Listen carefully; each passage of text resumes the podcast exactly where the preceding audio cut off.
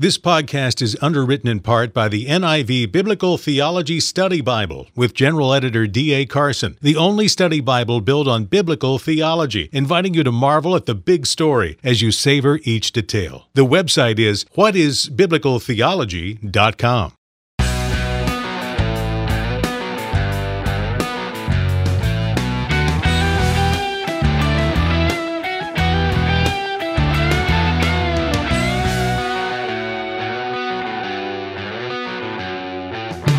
Welcome to Mortification of Spin, a casual conversation about things that count, with Carl Trueman, Todd Pruitt, and Aimee Byrd.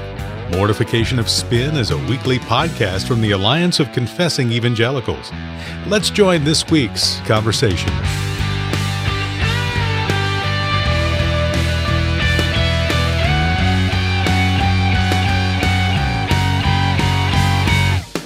Well, welcome to the Mortification of Spin. My name's Carl Trueman, and I'm here with my usual co host, uh, Aimee Byrd. Todd Pruitt is absent. I think there's been some kind of crisis on the donut machine at his church, and he's off uh, trying to, to get the donut machine repairman over to put things back together. Uh, but I'm going to be rolling deep with my crew on what I hope will be a fresh to death episode of Mortification of Spin. Aimee, are you impressed with my uh, grasp of the 18 to 22 year old lingo, having only been Oh, at Grove City you've for a few weeks? You've been working hard, Carl. I and, have. Um, you know, our communication has, has definitely, we've de- I've definitely noticed some change in your language. Yeah. And I found You- it a bit whiling to begin with, to be honest. Yeah, I mean, but it- now it's definitely fresh to death. now that you're making all that mad cheddar over there at Grove City, I think what I'm noticing is that um, you've somehow picked up on slang language from the early 2000s. Well, you know, I have been mobbing, mobbing with my crew, so maybe that explains. Uh, we actually have another guest on today uh, to add to the overall cool hipness of our vibe, and Mhm. that is uh, Cruella De Vil. Cruella, Yes. welcome to the show. You've been the power behind the uh, the scenes for a few months now. It's great to have you on board. Thank you. Thank you. It's a pleasure to be with you today on the front line. Excellent. well, we're going to be rolling deep, as I said, rolling deep Rolling deep. here Uh, With Cruella. with Cruella. Question: Church programs are they a good thing or a bad thing? Aimee, what do you reckon? Sometimes. Sometimes. That answers both questions. That's a good Anglican answer, actually. Good Anglican answer without actually taking a stand. My brother said once that you can pretty much answer any question with the word sometimes wow. and get by in conversation. And I find that to be good good for this topic today because church programs can be a very good thing if they're if they're serving the church's mission well. Sunday school itself is a church program, hmm really. So I'm but it could also they can get out of hand. They could totally go far off of the the mission of the church. They could overburden a church. Um, I know often you want to get involved in all these different good things, helping equip disciples, and also even to share Christ's love with the community and to evangelize. But you can stretch yourself really thin, and, and the next thing you know, the focus is on what you're doing and all your programs and not so much the gospel itself that you were hoping to the programs would be serving well. Yeah, I think one of the, the things you're pointing to there is that foundationally we need to decide, first of all, what is the church and what is Right. the purpose of the church. And it's only once you've sort of laid that kind of foundation that we can then start thinking constructively or critically about what programs we need to, well, not so much we need, but which we can connect to the church without damaging Mhm. the fundamental mission of the church and perhaps even even enhancing it so you mentioned sunday school i think sunday school is a, a good example i would not regard sunday school as an essential for the church Uh, I Mhm. certainly would not regard somebody who was not attending Sunday school as committing sin by not being in Sunday school. On the other hand, there may be many ways in which the underlying purpose of the church, the proclamation of the gospel, the discipling of individuals, the growing in grace, the growing in community that the church is, is to promote, can be enhanced by, by a good Sunday school program. Sure. So where do we draw the line? So what are good programs? Can you give us some example of what are good programs and bad programs? Something that will divert the people from the church of the mission of the church. Yeah, I, I think it almost first of all, one needs to to think back even a step before that and look at the church you're talking about. Because I think, for example, of Cornerstone, the church where, where I pastor, in Cruella, where you're in fact a, a valued member, mm-hmm. of course, yes. there are budgetary constraints. we have a very limited budget, yep. and therefore the the possibility of developing programs is considerably more limited. I could see, you know, if you're pastor of a mega church like Todd's with tens of thousands of dollars mm-hmm. rolling into your coffers week after week. Yeah, you could you could put on some very good and very helpful programs that in a church that's run on a shoestring might well be a luxury. Yeah, not only so, budget constraints, but also um, people to work on those programs. Yeah, the the material conditions yeah, of your local church, I think, are going to have a profound impact on on the legitimacy of programs. Todd's church might be able to run, for example, four different streams of Sunday school dealing with four different topics simultaneously. Mm-hmm. He's got the building, he can do that. He's got the personnel, and he's got, where necessary, the money to be able to do that. Cornerstone, as you know, we don't even have the physical space to do that. And I think to try to to run four adult Sunday schools at Cornerstone would be would be counterproductive and damaging. So even a good program in certain contexts could be could be bad or damaging mm-hmm. to the church. Absolutely. I think also like the idea that you need a program to do everything. Like there's kind of a mentality of that in the in the church today I see. One person I saw on Facebook was kind of mentioning a church that they just visited. They're switching churches and they visited this church and, and that's exactly what they focus on. All the great programs in which this church serves the community and how they're proud to visit a church that does that.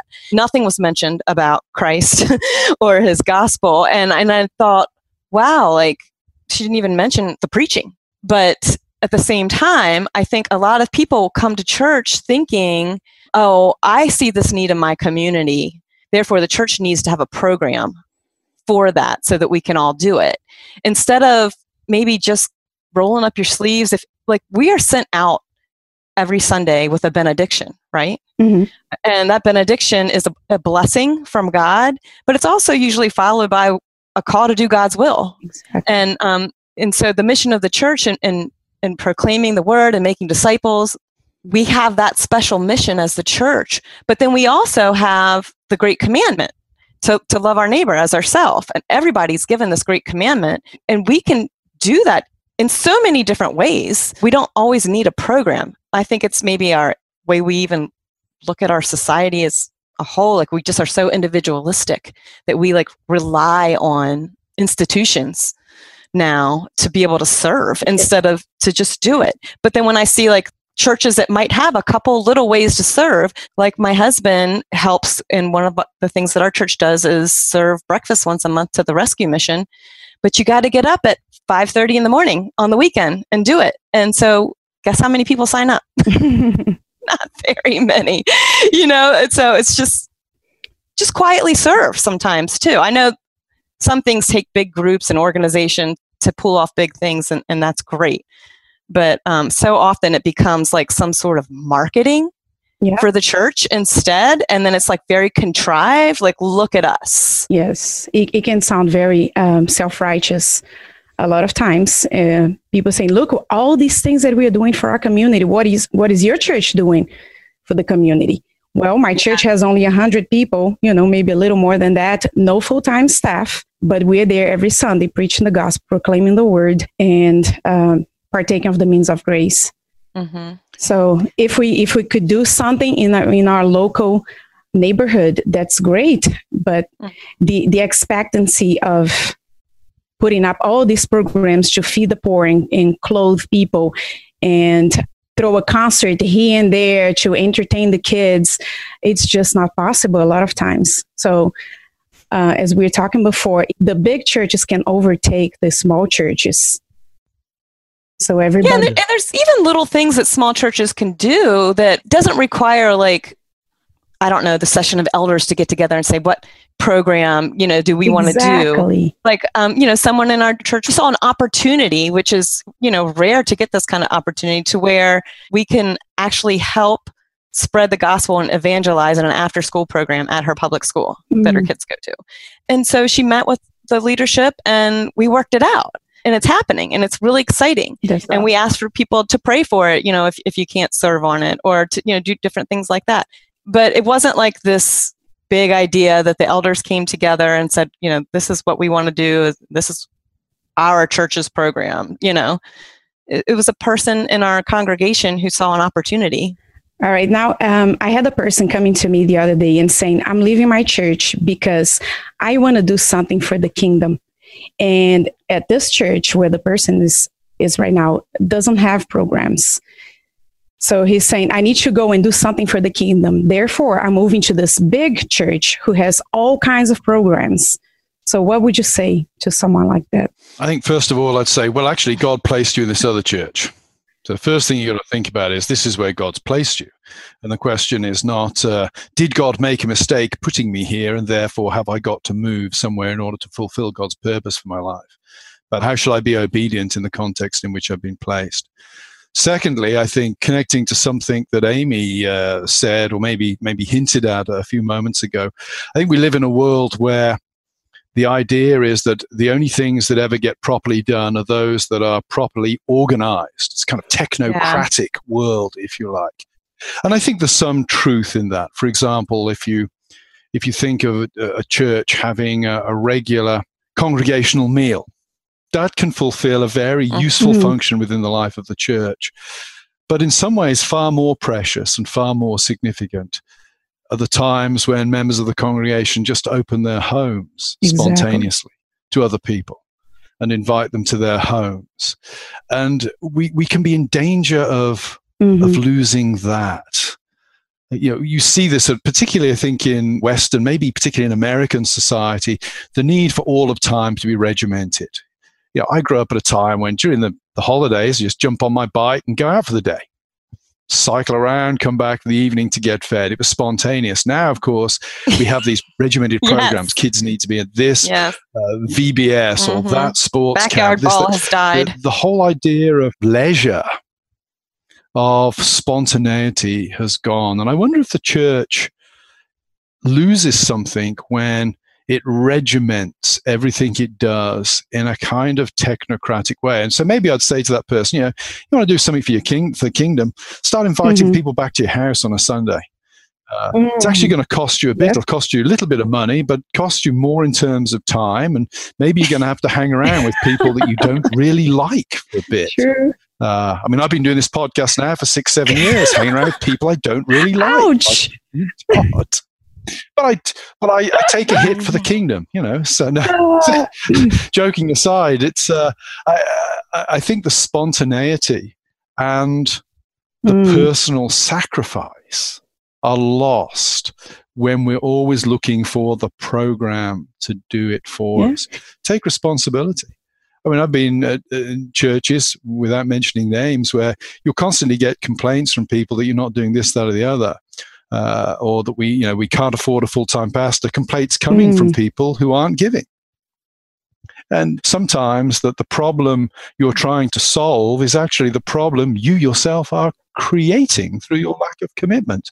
And that needs to be addressed. So, without knowing who you're talking about there, uh, Nayara, I, I wonder if that is a genuine mm-hmm. desire to serve the kingdom or is it an excuse for mm-hmm. not serving the kingdom in hard and yeah. sacrificial ways which would be required in the church that person and piggybacking on something that someone is already doing right it, it sounds like government stuff mm. if the government put up the program yeah you know instead of taking this step I, i've been in a church where the pastor said well you see a need in the church step in and take over start doing something. Uh, yeah. Of course, there's some, you know, yeah. you need to be talking to the elders and having permission, and you need to be qualified to be doing what you think you would be good at doing. But if you see a need, just jump in. Stop waiting for others. Yeah.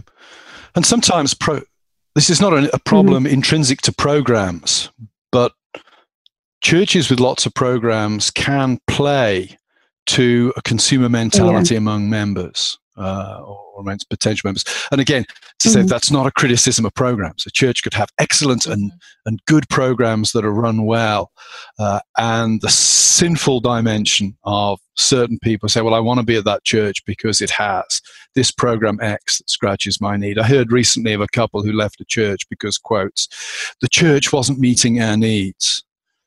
To which the obvious answer is, well, actually, your need is uh, that you're a sinner in urgent right. need of Christ's righteousness in order to flee the wrath that's to come. Was the gospel preached there? Yes, it was. Well, I think the church is meeting your needs in that case. These aren't needs you're talking about, they're perhaps legitimate desires or legitimate itches that need to be that you would like to see mm-hmm. scratched but they're not things that are needs and that speaks to me of that consumerist mentality that programs can play into without being sinful in themselves they can be appropriated or can cultivate sinful attitudes in a better term exactly and just as you mentioned before the, the koinonia the true fellowship of the believers get lost because now we're just doing something for third parties, maybe to the church itself, but maybe to the community around us. And we are forgetting the true fellowship of the believers with each other.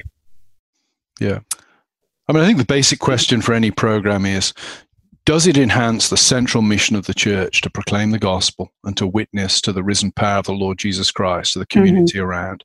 And secondly, do we have the time and the resources to do this thing without it detracting from that central core? Mm-hmm. You know, if the minister's going to have to spend a big chunk of his week now sitting at committee meetings rather than preparing his sermon, mm-hmm. then probably that program needs to be managed differently or abolished. You should not be distracting the minister from that central calling that he has. All right. Another question I have was who are the targeted people of those programs? What do you think about programs for community? We have programs that serve the church, like Sunday school, like Aimee mentioned, but some programs are community barbecues. How effective are those if you were not proclaiming the gospel at those opportunities. You were just throwing a barbecue and, and that's it. Sometimes. Sometimes. No, I really do think that they can be very, you know, great ways to um, build relationships. You know, and, mm-hmm. and a lot of times you you you need to build relationships with the community and to be able to invite them into your church. Absolutely. You need to introduce yourself. And and even ones that serve the community. I mean, the church has started hospitals and, and prison ministries and, and wonderful, wonderful things. But it's sometimes because it just depends. I really think of, you know, how God is calling a particular church to reach out and to love and to serve in different ways. And and sometimes you get this great opportunities to do big things and, and other times it's little things with just small groups of people in the church that go on unnoticed by the the watching world in, unless you post it on your social media constantly. Uh, but and I think it's that whole life is performance media saturated world that we're living in now has really put the pressure on church programs to be a little more contrived and look at me. I remember um, my husband and I when we were first married, we were at this church plant, and so you you do want to get the word out that you're there. And they they started these acts of kindness, and so we sign up to do some of these acts of kindness, but they were ridiculous. It was um, handing out water bottles while people were getting off of work in a major intersection. you know, and so it's like you're people are, you know, I working wish I'd people, been coming off at that intersection. it's, it's ridiculous, you know. So it was like, and the water bottle had a label for the church on it, you know, and and you're just thinking, this is crazy. I mean, here's these people. First, you have to convince them that you're not asking for money, that you're giving them something, and these are just people riding home from mm. work it, it was so contrived. You realize that every church with an after church water bottle ministry is going to be writing to complain about that.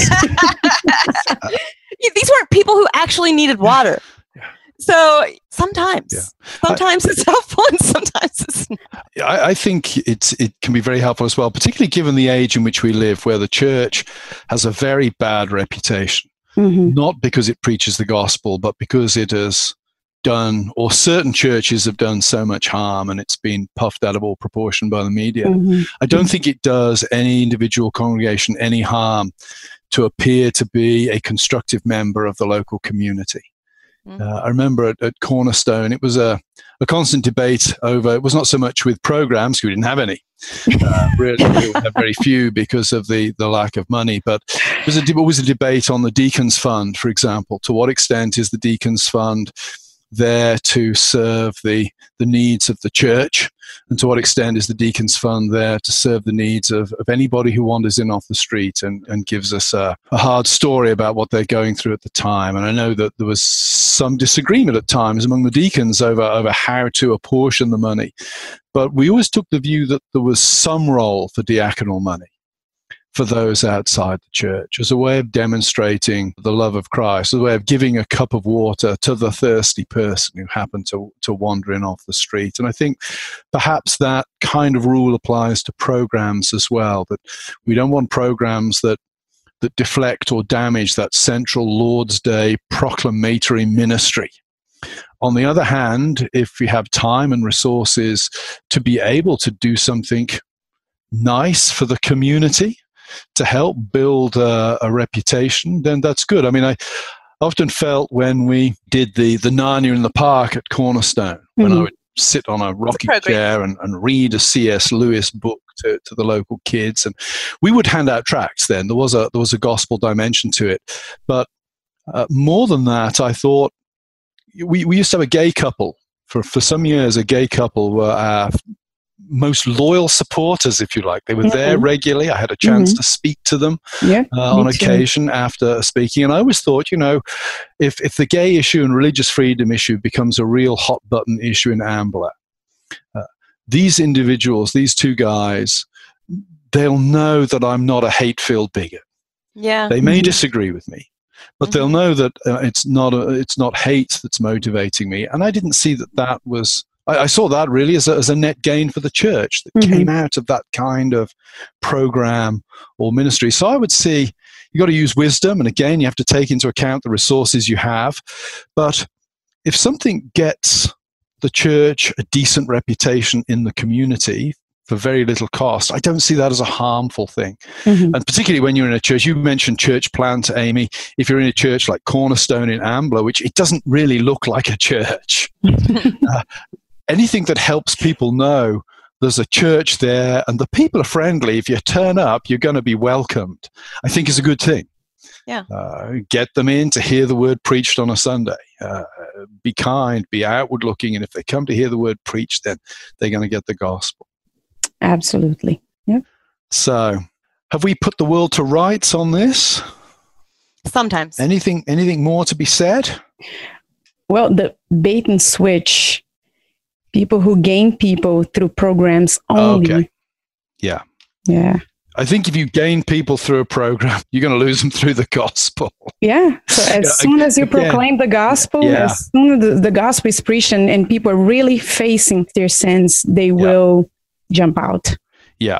I don't think you should mistake the success of a program for the success of the church. Uh, if somebody comes to your church because of a basket weaving class you ran, they may not stay when the gospel is proclaimed. I think the key temptation that a lot of churches have faced, of course, has been then to modify the Sunday service to reflect more of the programs in order to keep people. And I think that's at that point one has to draw a line and say, no, the church is the church, and we're going to do these these programs. And if people come to church on Sunday, that's great. But you've got to realize the agenda for Sunday is set absolutely by the Word of God mm-hmm. not by the perceived needs of the people coming or the way they perceive their needs. But a lot of time uh, that is not clear. When people come, they came because they saw the advertisement for the programs, and yeah. it, it it takes a long time to become clear, if ever comes clear. So the day that the gospel is really proclaimed and the church is doing what the church is supposed to do, people feel, well, that's not what I signed up for. Yeah, and that's a danger.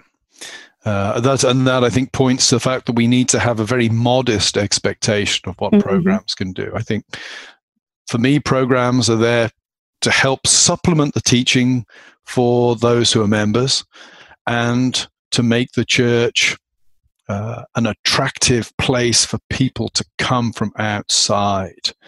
If at all possible. I mean, attractive in the sense that I described a few moments ago, not a compromised way, but in a way that people know that if they come, they're going to be greeted, they're going to be met with in a friendly fashion mm-hmm. at the mm-hmm. church. Uh, they're not going to be told to clear off when they, they come through the door. Right. And if you're doing, you know, if, if you have some things going on to where you're serving the community in different ways, you know, that is a witness to Christ.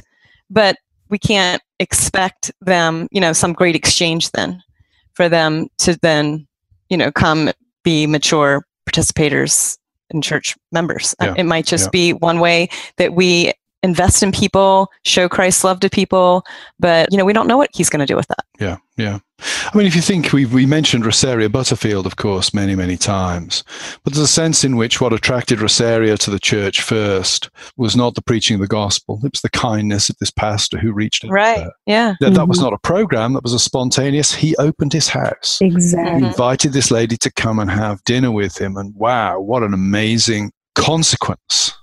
Flowed as a result of that. Uh, so again, I do think that that programs and, and just informal kindness has a huge impact.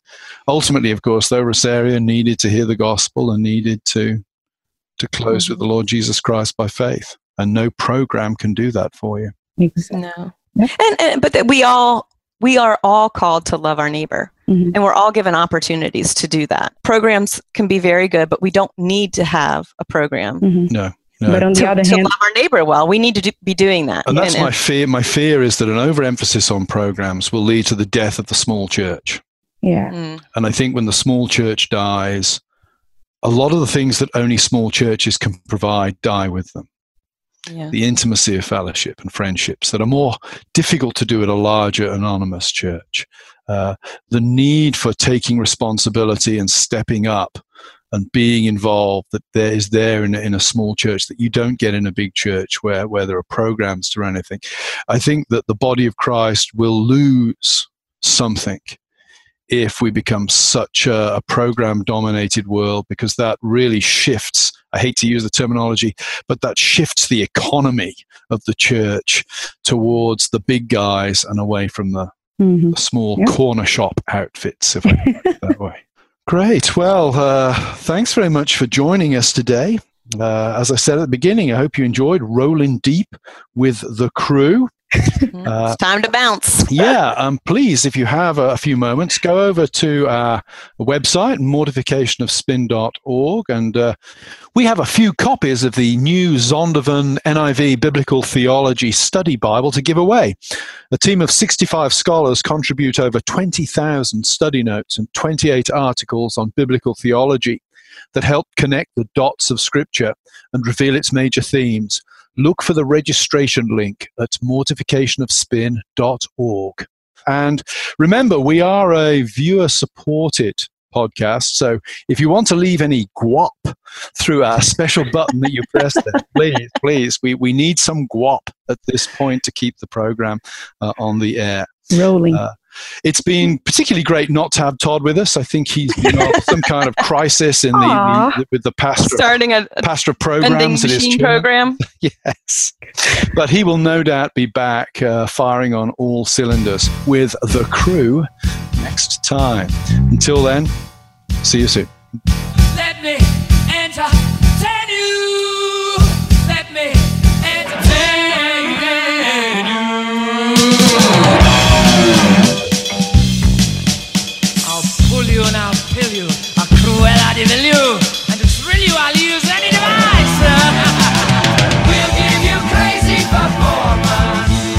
Thanks for listening to Mortification of Spin, a podcast of the Alliance of Confessing Evangelicals. To read more on hard hitting topics like this, visit the podcast page and blog at mortificationofspin.org where we'll have links and other articles from Aimee, Carl, and Todd. And while you're there, please subscribe and consider making a donation. And be sure to listen next time when Carl, Todd, and Aimee talk about when you have to stand up and teach. I think there are a lot of women, including myself, I need to keep growing in this, where you have done so much work on a passage and you are so excited to tell everybody about everything that you've learned that you give an information dump of all of this information without any cohesive main thing that you want to get across. That interview is next time. Join us then.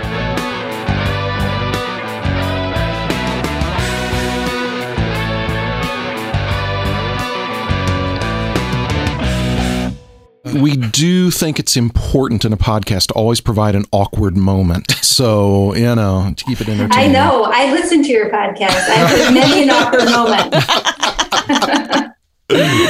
oh, sadly, that's true.